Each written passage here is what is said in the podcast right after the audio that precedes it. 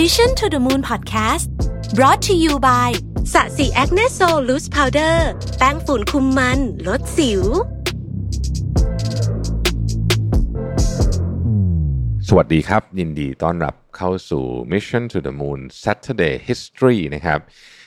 วันนี้นี่ผมมีเรื่องที่น่ายินดีมากจะแจ้งให้ทราบเลยก็คือตั้งแต่ EP นี้เป็นต้นไปเนี่ยนะครับ Saturday History เนี่ยได้ทำ collaboration กับเพจ I'm from Andromeda นะครับเพจที่เขียนเล่าเรื่องเกร็ดความรู้ในประวัติศาสตร์สนุกสนุกๆนะฮะเยอะมากเข้าไปอ่านคนเขียนเขียนสนุกมากนะครับทางเพจเองก็ได้ให้ความกรุณาคัดเลือกเรื่องที่น่าสนใจมาให้ผมเล่าผ่านพอดแคสต์รายการนี้สำหรับท่านผู้ฟังที่ชื่นชมนะฮะ เรื่องราวแบบนี้ชอบเรื่องแบบนี้นะฮะสามารถไปติดตามเรื่องราวอื่นๆได้ในเพจ I'm from Andromeda กันได้นะครับสำหรับ EP นี้เนี่ยเราจะพูดถึงสงครามโลกครับ แต่เราไม่ได้พูดถึงการสู้รบ ไม่ได้พูดถึงกองทัพ ไม่ได้พูดถึงกลยุทธ์ทางสงครามแบบที่เราเคยคุยๆกันมา แต่ว่าเราจะพูดถึงเรื่องหนี้ครับผมหนี้ที่เป็นผลพวงจากการพ่ายแพ้สงครามโลกครั้งที่หนึ่งที่ทำให้เยอรมันเนี่ยต้อง ใช้เวลาถึง 92 ปีนะฮะในการชดใช้นะครับ จนเกิดความทุกข์ยากของประชาชนนะฮะอาจจะเรียกได้ว่าเป็นหนี้ที่ไม่ได้ก่อ แต่กลับต้องมารับกรรมอย่างสาหัสก็คงไม่ผิดนักนะครับ หลังจากสิ้นสุดสงครามโลกครั้งที่หนึ่งเนี่ยนะครับ ประเทศเยอรมนีเนี่ยก็พลิกหน้ามือเป็นหลังมือเลยนะเป็นประเทศที่ต้องบอกว่าสูญเสียเยอะมากนะครับ ชาวเยอรมันเนี่ยสูญเสียชีวิตไปกว่า 3 ล้านคน ประเทศถูกบีบให้กลายเป็นสาธารณรัฐ แทนระบอบราชาธิปไตยนะครับ หลังจากการสละราชสมบัติของไคเซอร์วิลเฮล์มที่ 2 ในปี 1918 นะครับ โดยไคเซอร์วิลเฮล์มที่2เนี่ยลี้ภัยไปที่เนเธอร์แลนด์แล้วก็อยู่ที่นั่นจนกระทั่งเสียชีวิตนะครับ ประเทศเยอรมนีในยุคสาธารณรัฐเนี่ยถูกเปลี่ยนชื่อเป็นสาธารณรัฐไวมาร์นะครับ แต่ในที่นี้ เพื่อความง่ายนะฮะผมขออนุญาตเรียกประเทศเยอรมนีแทนสาธารณรัฐไวมาร์เพื่อความเข้าใจที่ง่ายขึ้นนะครับ นอกจากถูกเปลี่ยนชื่อแล้วเนี่ยค่าเงินมาร์กก็ถูกระงับด้วยนะฮะแล้วก็ถูกบังคับให้จ่ายค่าปฏิกรรมสงครามเนี่ยด้วยการกู้ยืมด้วยนะครับ ในตอนนั้นเนี่ยนะครับมีประเทศอังกฤษฝรั่งเศสสหรัฐอเมริกาและอิตาลีได้ทำสนธิสัญญาหนึ่งขึ้นมาเพื่อเป็นการลงโทษ แก่ประเทศที่พ่ายแพ้สงครามนะครับ และกำหนดให้ประเทศเยอรมันเนี่ยต้อง ยอมรับผิดในฐานะผู้ก่อสงคราม แต่เพียงผู้เดียวและบังคับให้ชดใช้ค่าเสียหาย สนธิสัญญานี้เนี่ยเป็นที่รู้จักกันดีในนามสนธิสัญญาแวร์ซายน์ครับสนธิสัญญาแวร์ซายน์ไม่เพียงแต่ตำหนิประเทศเยอรมนีว่าพวกเขาเป็นต้นเหตุของสงคราม และสร้างความโหดร้ายอย่างน่าสยดสยองเท่านั้น แต่สิ่งที่น่าขมขื่นสร้างความยากลำบากแก่ประชาชนนั่นคือเงื่อนไขในการยอมจำนนของประเทศเยอรมนี เพราะในสนธิสัญญาเนี่ยเรียกร้องให้มีการชดใช้ค่าเสียหายสำหรับสิ่งที่เกิดขึ้นเนี่ยนะครับเป็นมูลค่า 132,000 ล้านมาร์กทองนะครับคิดเป็นเงินปัจจุบันเนี่ยนะฮะก็ประมาณสัก 269,000 ล้านดอลลาร์นะครับหรือประมาณสัก 8.4 ล้านล้านบาทนะครับการชดใช้ด้วยการกู้ยืมนี้ยิ่งทำให้ระบบเศรษฐกิจของประเทศเนี่ยตึงเครียดมากขึ้น และทำให้ค่าเงินมาร์กของ สาธารณรัฐไวมาหรือประเทศเยอรมนีเนี่ยร่วงลงอย่างรุนแรงจนเกิดภาวะเงินเฟ้อรุนแรงตามมานะครับ ในเดือนพฤศจิกายนของปี 1923เนี่ยมูลค่าเงินเนี่ยมีความเฟ้อมาก จนกระทั่ง 42,000 ล้านมาร์กเนี่ยมีค่าเทียบเท่าแค่เพียง 1 เซนของเงิน US ดอลลาร์หรือเงินของสหรัฐเท่านั้นเองด้วยภาวะเงินเฟ้อขั้นรุนแรงทำให้ประเทศเยอรมนีไม่สามารถจ่ายค่าปฏิกรรมสงครามได้อีก ประเทศเจ้าหนี้จึงทำการประชุมเพื่อหาแนวทางที่จะทำให้ประเทศเยอรมนีสามารถชดใช้เงินของพวกเขาได้นะครับ แผนของ Dawes หรือว่า The Dawes Plan เนี่ยจึงเกิดขึ้นในปี 1924 มันคือแผนการลดหนี้สงครามของประเทศเยอรมนี และบังคับให้ประเทศเยอรมนีต้องใช้เงินสกุลใหม่ แต่การชดใช้ยังคงดำเนินต่อไป โดยไม่มีการขอระงงับช่วงเวลาจ่ายนะครับ โดยประเทศสหรัฐอเมริกาจะให้ประเทศเยอรมนียืมเงินของตน เพื่อมาชดใช้ค่าเสียหายแก่ตนเอง แผนดังกล่าวได้รับการอนุมัติ และถือเป็นชัยชนะของประเทศสหรัฐอเมริกา ชาวดอลส์เนี่ยเป็นนายธนาคารเจ้าของไอเดียนี้นะครับ ก็ได้กลายมาเป็นรองประธานาธิบดีของสหรัฐภายใต้การนำของประธานาธิบดีจอห์นแคลวินคูลิชจูเนียนะครับแล้วก็ได้รับรางวัลโนเบลสาขาสันติภาพในปี 1925 ด้วยสำหรับบทบาทของเขาในการเจรจาแผนครั้งนี้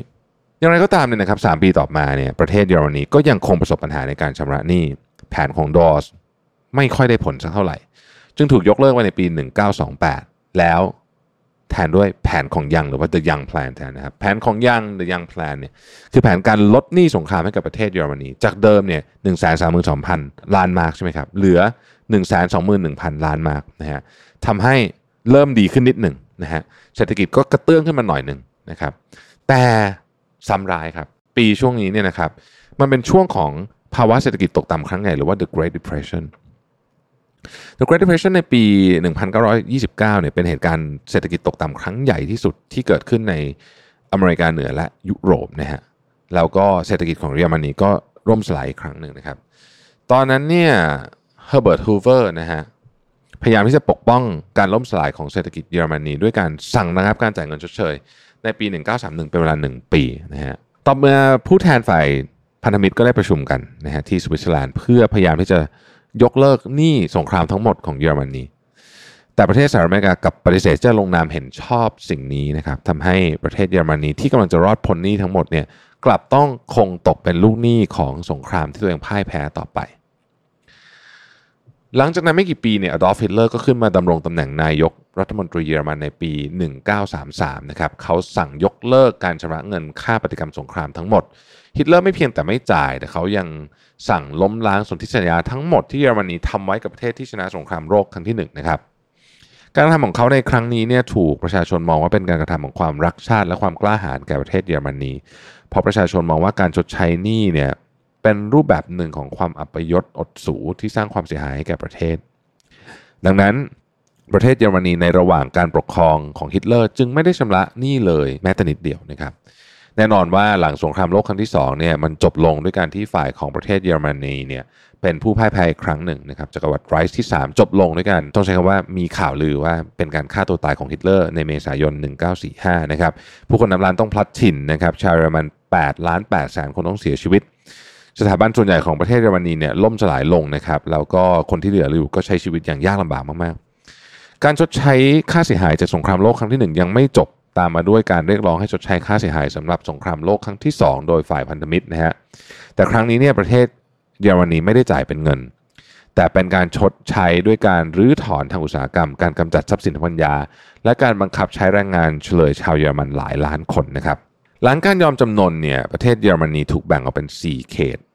การปกครองนะฮะในปี 1949 ประเทศเยอรมนีก็ถูกแบ่งออกเป็น 2 ส่วนนะครับก็คือเยอรมนีตะวันตก แล้วก็เยอรมนีตะวันออกนะฮะซึ่งเราก็คงจะทราบจากการอ่านในประวัติศาสตร์ว่ามันมีเรื่องราวอะไรเกิดขึ้นหลังจากนั้นนะครับเป็นเรื่องราวที่น่าสนใจมากคำถามก็คือว่าแล้วเยอรมนีมี 2 ประเทศเนี่ยประเทศไหนจ่ายหนี้ต่อนะครับในตอนนั้นเนี่ยนะครับเยอรมนีตะวันตกกลายเป็นประเทศเดียวที่ออกมาตกลงยอมรับหนี้และพยายามแก้ไขผ่อนปลนหนี้ทั้งหมดนะครับเยอรมนีตะวันตกถูกตีความว่า พวกเขาเป็นหนี้ทั้งหมด 30,000 ล้านมาร์กเยอรมัน แล้วก็พวกเขากำลังขาดแคลนเงินอย่างรุนแรงนะครับนายกรัฐมนตรีของเยอรมันตะวันตกในตอนนั้นเนี่ยได้ทำข้อตกลงกับบรรดาพวกชาติตะวันตกอื่นๆนะฮะทั้งหลายนะครับแล้วก็มันก็มีความหวังขึ้นมาตอนที่ประชุมที่ลอนดอนในปี 1953นะครับตอนประชุมครั้งนั้นเนี่ยได้มีการอนุมัตินะครับโดยเจ้าหนี้เนี่ยนะและลูกหนี้ประชุมร่วมกันเนี่ยยกเลิกหนี้จำนวนครึ่งหนึ่งนะครับแล้วก็ยืดกำหนดเส้นตายในการชำระหนี้ออกไปอีกนะครับ สิ่งนี้ทำให้เยอรมันเนี่ยสามารถกลับมาลืมตาปากได้ แล้วก็มีการขยายตัวทางเศรษฐกิจอีกครั้งหนึ่งนะครับ ข้อกำหนดนะฮะก็คือว่าเยอรมันตะวันตกจ่ายหนี้ได้ก็ต่อเมื่อเศรษฐกิจของประเทศเกินดุลการค้าแล้วเท่านั้นนะครับซึ่งก็คือมูลค่าการส่งออกต้องมากกว่ามูลค่าการนำเข้านั่นเอง ส่วนนี้ที่เหลือที่เยอรมันเคยสร้างไว้ตอนสงครามโลกครั้งที่หนึ่งเนี่ยคู่กรณีเห็นพ้องต้องการว่าเงินในส่วนนั้นน่ะไม่ต้องจ่ายจนกว่าเยอรมนีจะรวมเป็นประเทศหนึ่งเดียวได้นะครับ ต่อมาไม่นานเนี่ยเยอรมนีตะวันตกก็ได้รับการสนับสนุนจากแผนมาแชล ซึ่งส่วนใหญ่ก็คือการบรรเทาภาระการชดใช้หนี้มันทำให้เยอรมันตะวันตก เกิดมีเศรษฐกิจที่เติบโตเร็วที่สุดในยุโรปนะฮะผู้คนเรียกว่าเป็นปาฏิหาริย์ทางเศรษฐกิจ และสุดท้ายแล้วเนี่ยเยอรมนีตะวันตกก็ใช้เวลาหลายสิบปีนะครับกว่าพวกเขาจะชำระหนี้ที่ถูกตีความไว้ได้จนหมด หลังจากการรวมประเทศในปี 1990 เนี่ยนะครับประเทศเยอรมันก็ค่อยๆ ทยอยปลดหนี้ที่เหลืออยู่ และหนี้ก้อนสุดท้าย ได้ชำระเป็นเมื่อวันที่ 3 ตุลาคมปี 2010 นี่เองนะครับซึ่งเป็นวันครบรอบ 20 ปีของการรวมประเทศเยอรมัน จบสิ้น 92 ปีแห่งการชดใช้หนี้นะครับ 92 ปีที่เต็มไปด้วยเรียกว่าความยากลำบาก เต็มไปด้วยการล่มสลายทางการเงินความทุกข์ยากของประชาชนที่ไม่มีส่วนเกี่ยวข้องนะครับ แต่ว่ารับผลกระทบมาเต็มๆนะฮะ ในเสาร์หน้าเนี่ยจะเป็นเรื่องอะไรต้องรอติดตามนะครับ ขอบคุณ I'm from Andromeda นะครับเราพบกันใหม่ครับ สวัสดีครับ Mission to the Moon Podcast Presented by สะสีแอคเนโซลแป้งฝุ่นคุมมันลดสิว